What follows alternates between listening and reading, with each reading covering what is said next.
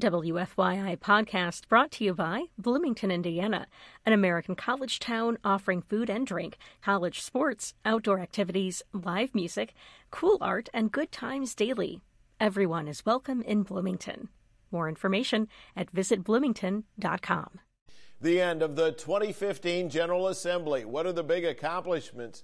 The beginning of the 2016 campaign for governor. Who's in? The RFRA legacy, the stadium bill that failed, and a primary election preview. That plus winners and losers and more on Indiana Week in Review for the week ending May 1, 2015.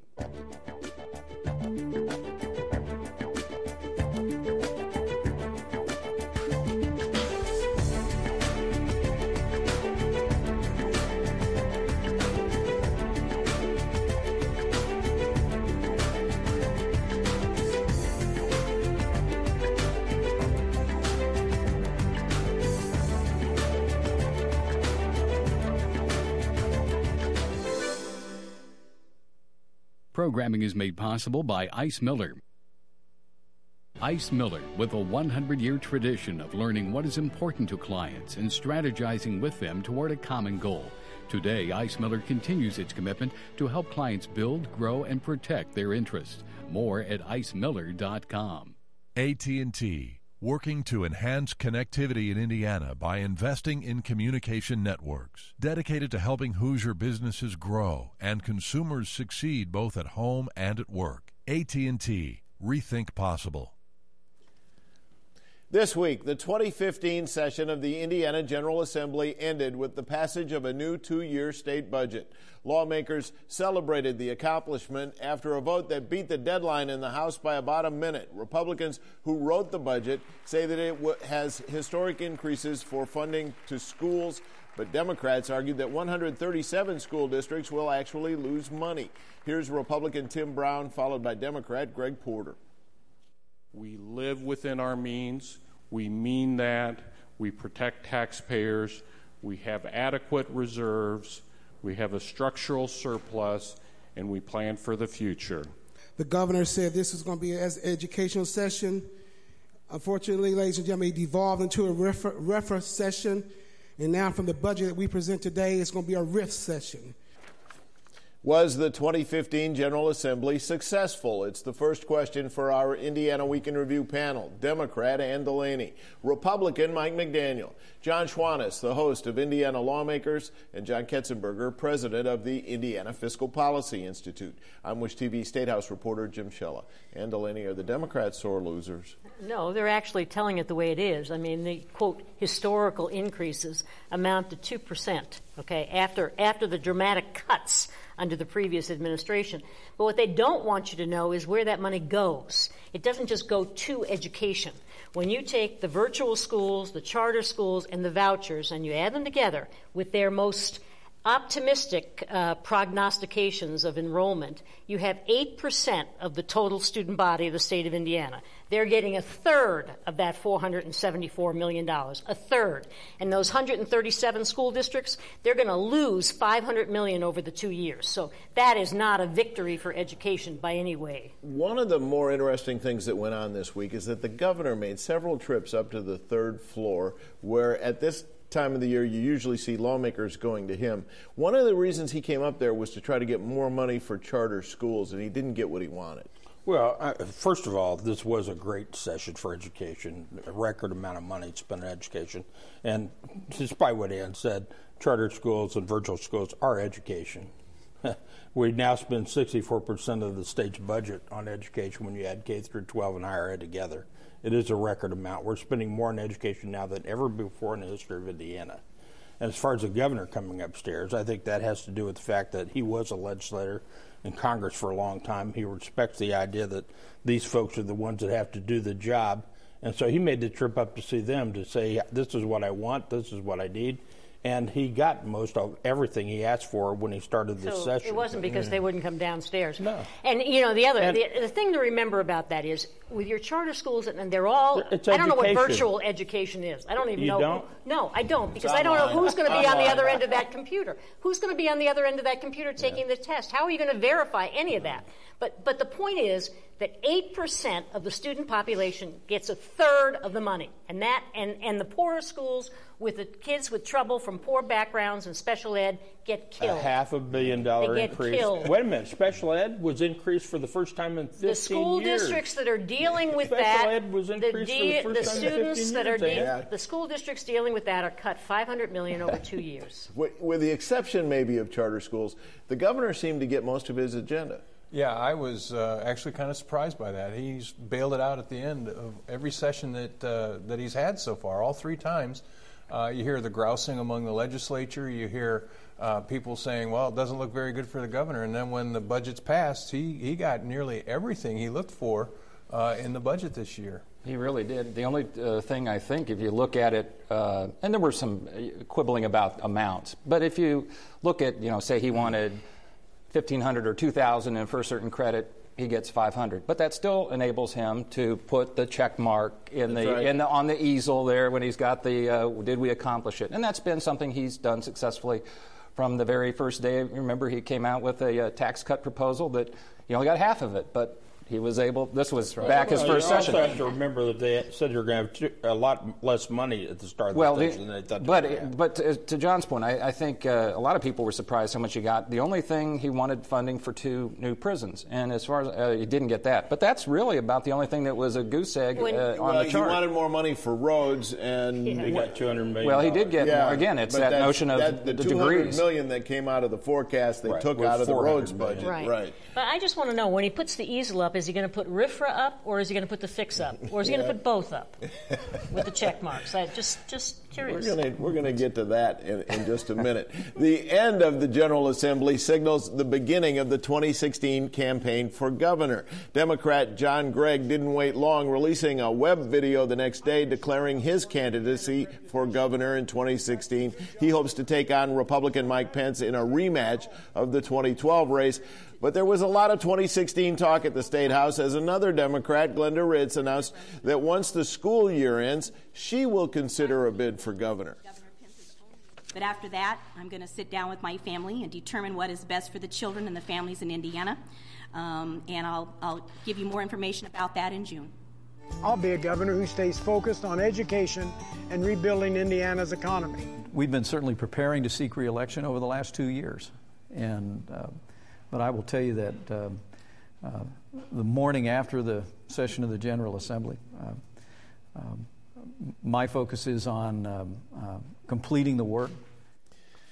And that's the governor indicating that he has given up thoughts of higher office in 2016. Mike McDaniel, what do you make of John Gregg's timing? Uh, the annual Democrat state dinner is, I think, this evening.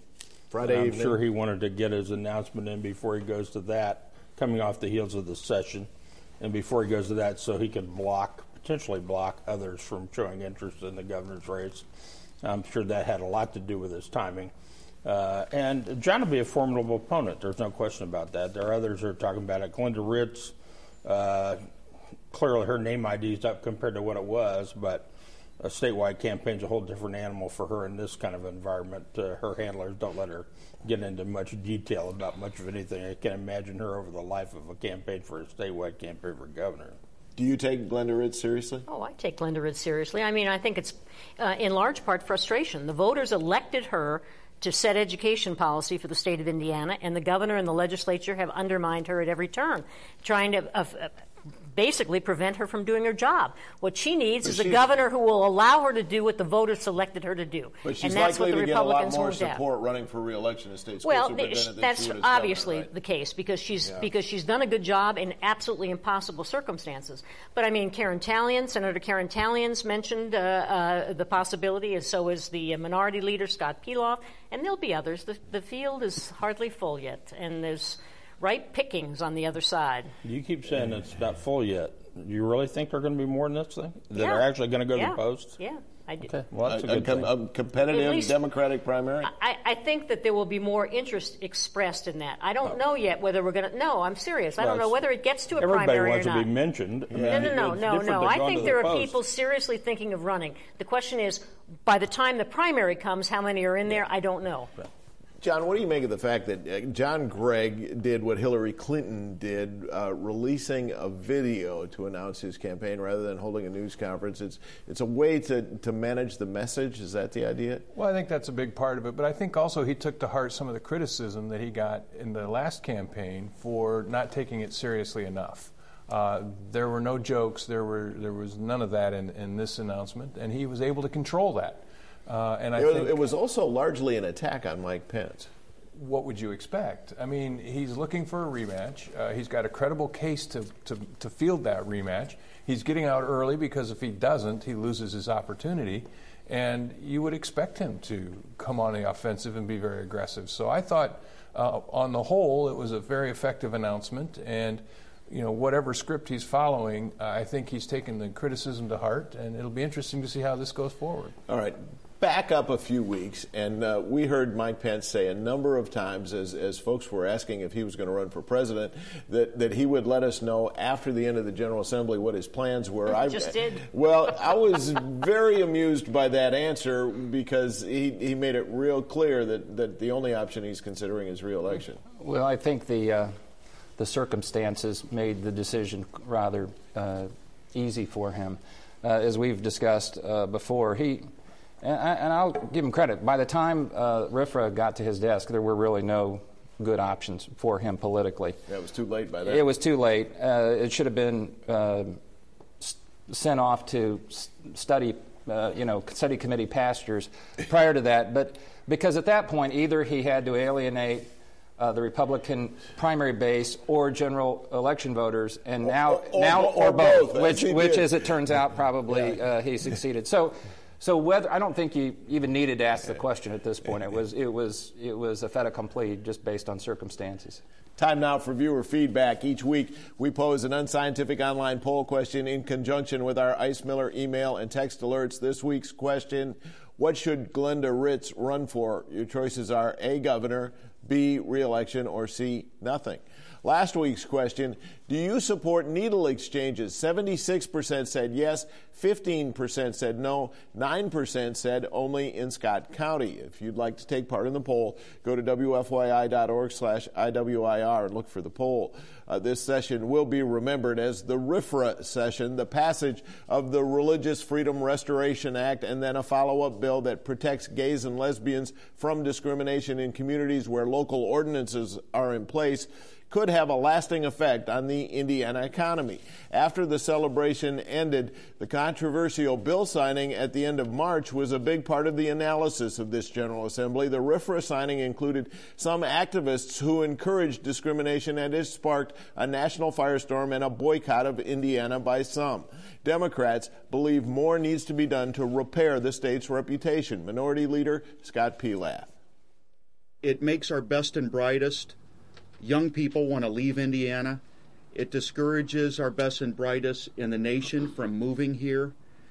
And those people are our economic future. You know, as, as governor of the state, I wish I could have foreseen the controversy that would have ensued. Nobody saw that coming. No one who's dealt with this issue in the past has ever been hit like that. It was a very well orchestrated kind of a nuking of Indiana. And that Senate GOP leader David Long, uh, preceded by the governor John Ketzenberger. Will this issue fade?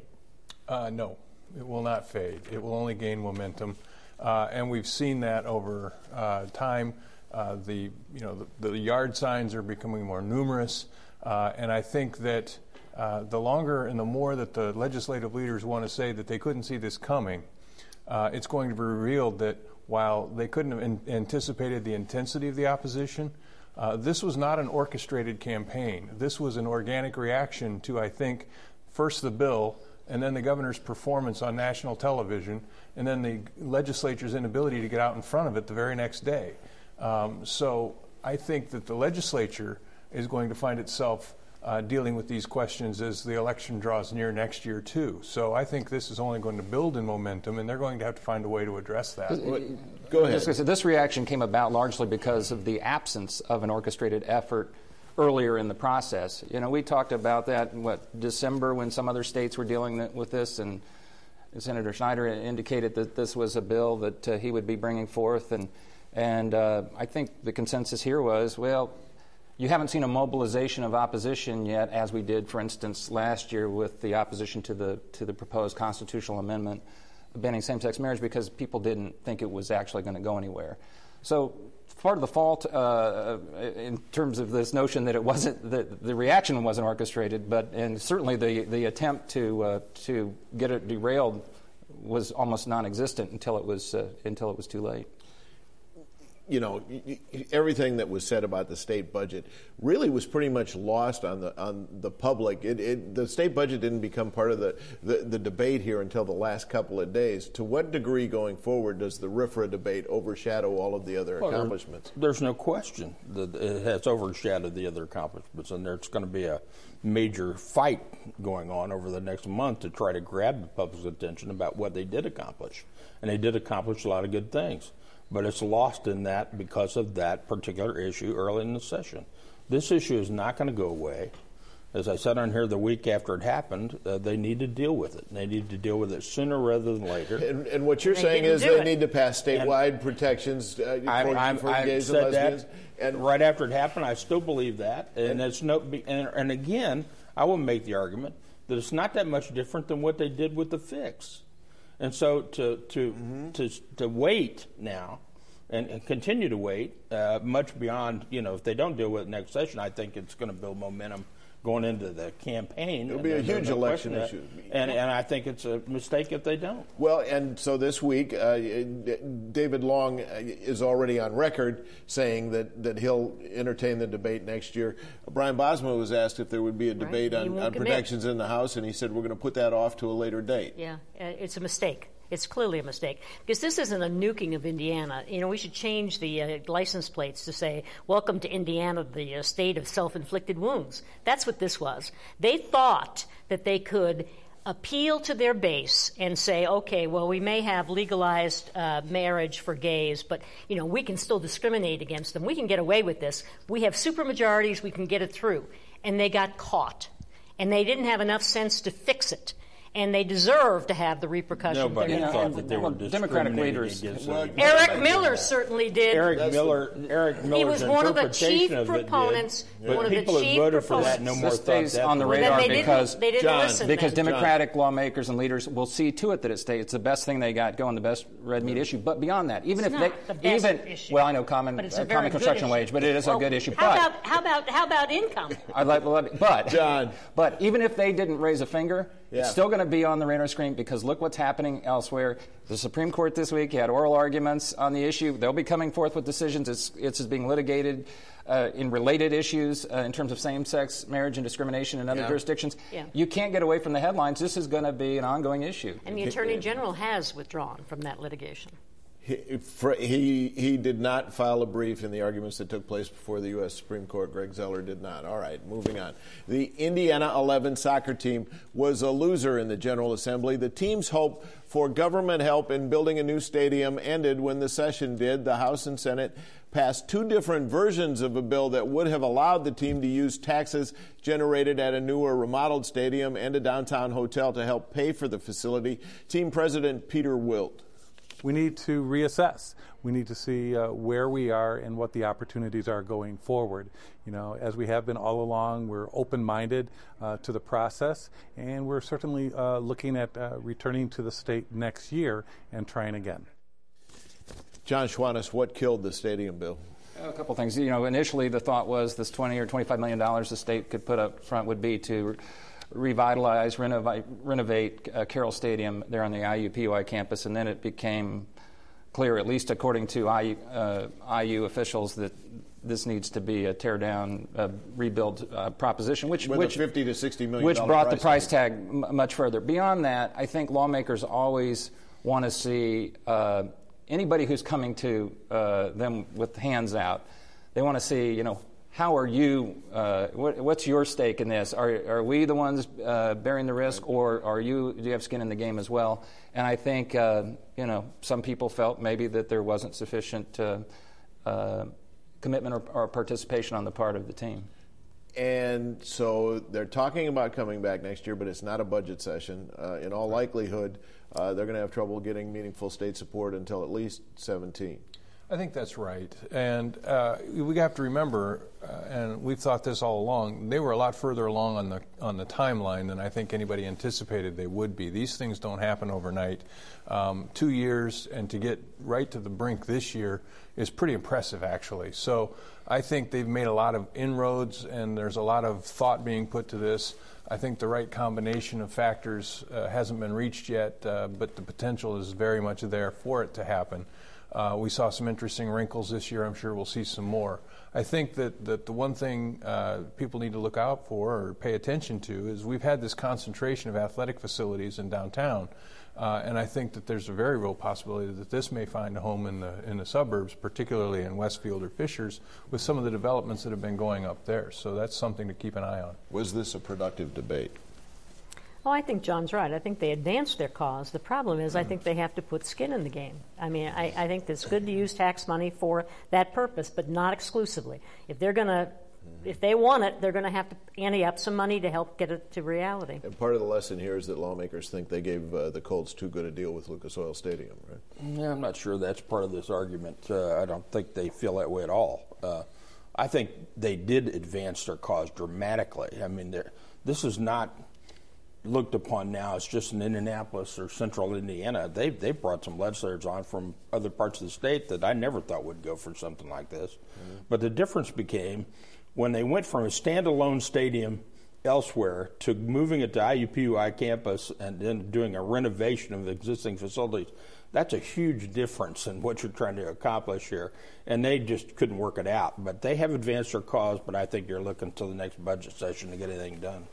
There's a primary election next week, and one of the hottest races is the one for mayor in Carmel. Jim Brainard is trying to win his sixth term. He faces a challenge from City Council President Rick Sharp. The biggest issue in the campaign is the city's debt. An organization called the Constitutional Patriots claims the city has a billion dollar debt. Brainard says that's not true. His office puts the number at 590 million. Our debt is reasonable. That's why we have a double A plus credit rating. It's important to recognize out of the $550 million of principal that only 3% of that is paid by residential property tax. I think people are focusing a lot more on the concept of the debt and the fact that the current uh, structure for handling that debt by this administration is to kick the can down the road 12 to 15 years. And that's Rick Sharp. Mike McDaniel is Brainard in trouble. I just don't think so. Um, it, it, of course, anytime you're trying to run for a sixth term, I don't care who you are. somebody, you're going to pick up somebody along the way that you made mad. But uh, no, I think the people of Carmel are excited about where that city has come over time and what they're doing there, and they like the amenities that have been developed. And uh, they may, you know, question how some of the financing has been done but I tell you this, they like what they've built there, and yeah. I'd be stunned if he lost this primary. Is this the biggest story on election day? what if he loses? That would be a big story if he loses. It, but it, it's we're coming up on a primary election that's gone pretty much unnoticed. Well, you know, when you when you redistrict and you gerrymander, that's what happens. These are municipal, and they were redistricted, weren't they? you're talking about the city county council. City county here. council here. So okay, uh, what are you looking for statewide? Anything? No, I think this is the biggest story, and uh, uh, I, you know, I like Mike would be very surprised, but 24 years is a long time, and uh, you pick up a lot of detractors along the way. No matter how satisfied they are, you have to hope that the people who are satisfied outnumber those who may be motivated by dissatisfaction. Well, and it's it's a cliche, but it's true. I mean, turnout. We've seen abysmal turnout across the state right. in in uh, primary elections. Uh, sadly, we've seen abysmal turnout in, in, yeah. in, general elections. Uh, yeah. Uh, so that, that will be. Well, we make it as hard as we yeah. can for people to vote, so that telling, shouldn't be a shock. The most telling thing in this race is that he's spending advertising money on the ticket, which tells me that they must feel like they're in pretty good shape, and he's trying right. to bring in friendly council members. All right, time now for winners and losers in the General Assembly. Big winner, Ann Delaney. Oh, whoever the Democrats nominate for governor. Big winner, Mike. Education, clearly. Oh. John. Uh, how about some of the regional cities which are going to benefit from this new initiative that uh, will be an economic development boost? The, the, governor's regional cities plan? I think the LGBT community, because there will be that movement next year uh, toward advancing on the, uh, the statewide level uh, protection as, as a class, and I think that that's what's going to come out of this. So I think they're a big winner. They're the big winner, not only because they're going to be talked about next year, but because they won protections this year right. when nobody was talking about that at the beginning of the session. That's All right, exactly big right. loser, Mike McDaniel. I think the RFRA activists were the big losers. The, the, the conservative Christians. Yep. Oh, I, I think the governor and the legislators who pushed RFRA are the big losers. Yeah, you know the the legislators who pushed it have skated so far, but I think they're the not up governor. yet. I, well, that's right, and I think the governor has, as we noted earlier, gotten it from both ends now, and he's in a tough spot. I'll just say Indiana's uh, reputation. It, it, it, the state had worked so hard nation, nationwide to build uh, the reputation, and I and, and it's it'll get back there, but it's it was a blow. And Mike Pence gets most of the rap for that. He's got to be labeled the big loser here. All right, that's Indiana Week in Review for this week. Our panel is Democrat Ann Delaney, Republican Mike McDaniel, John Schwantes of Indiana Lawmakers, and John Ketzenberger of the Indiana Fiscal Policy Institute. If you'd like a podcast of this program, you can find it at wfyi.org slash IWIR, or starting Monday, you can stream it or get it on demand from Xfinity or Bright House Networks. I'm Jim Shella of WISH-TV. We'll see you again next week.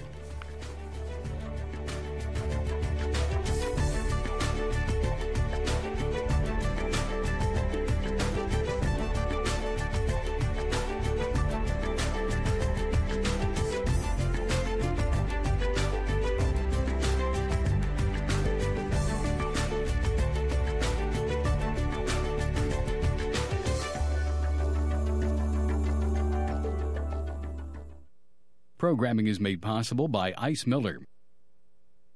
Ice Miller, with a 100 year tradition of learning what is important to clients and strategizing with them toward a common goal. Today, Ice Miller continues its commitment to help clients build, grow, and protect their interests. More at icemiller.com. AT&T, working to enhance connectivity in Indiana by investing in communication networks, dedicated to helping Hoosier businesses grow and consumers succeed both at home and at work. AT&T, rethink possible.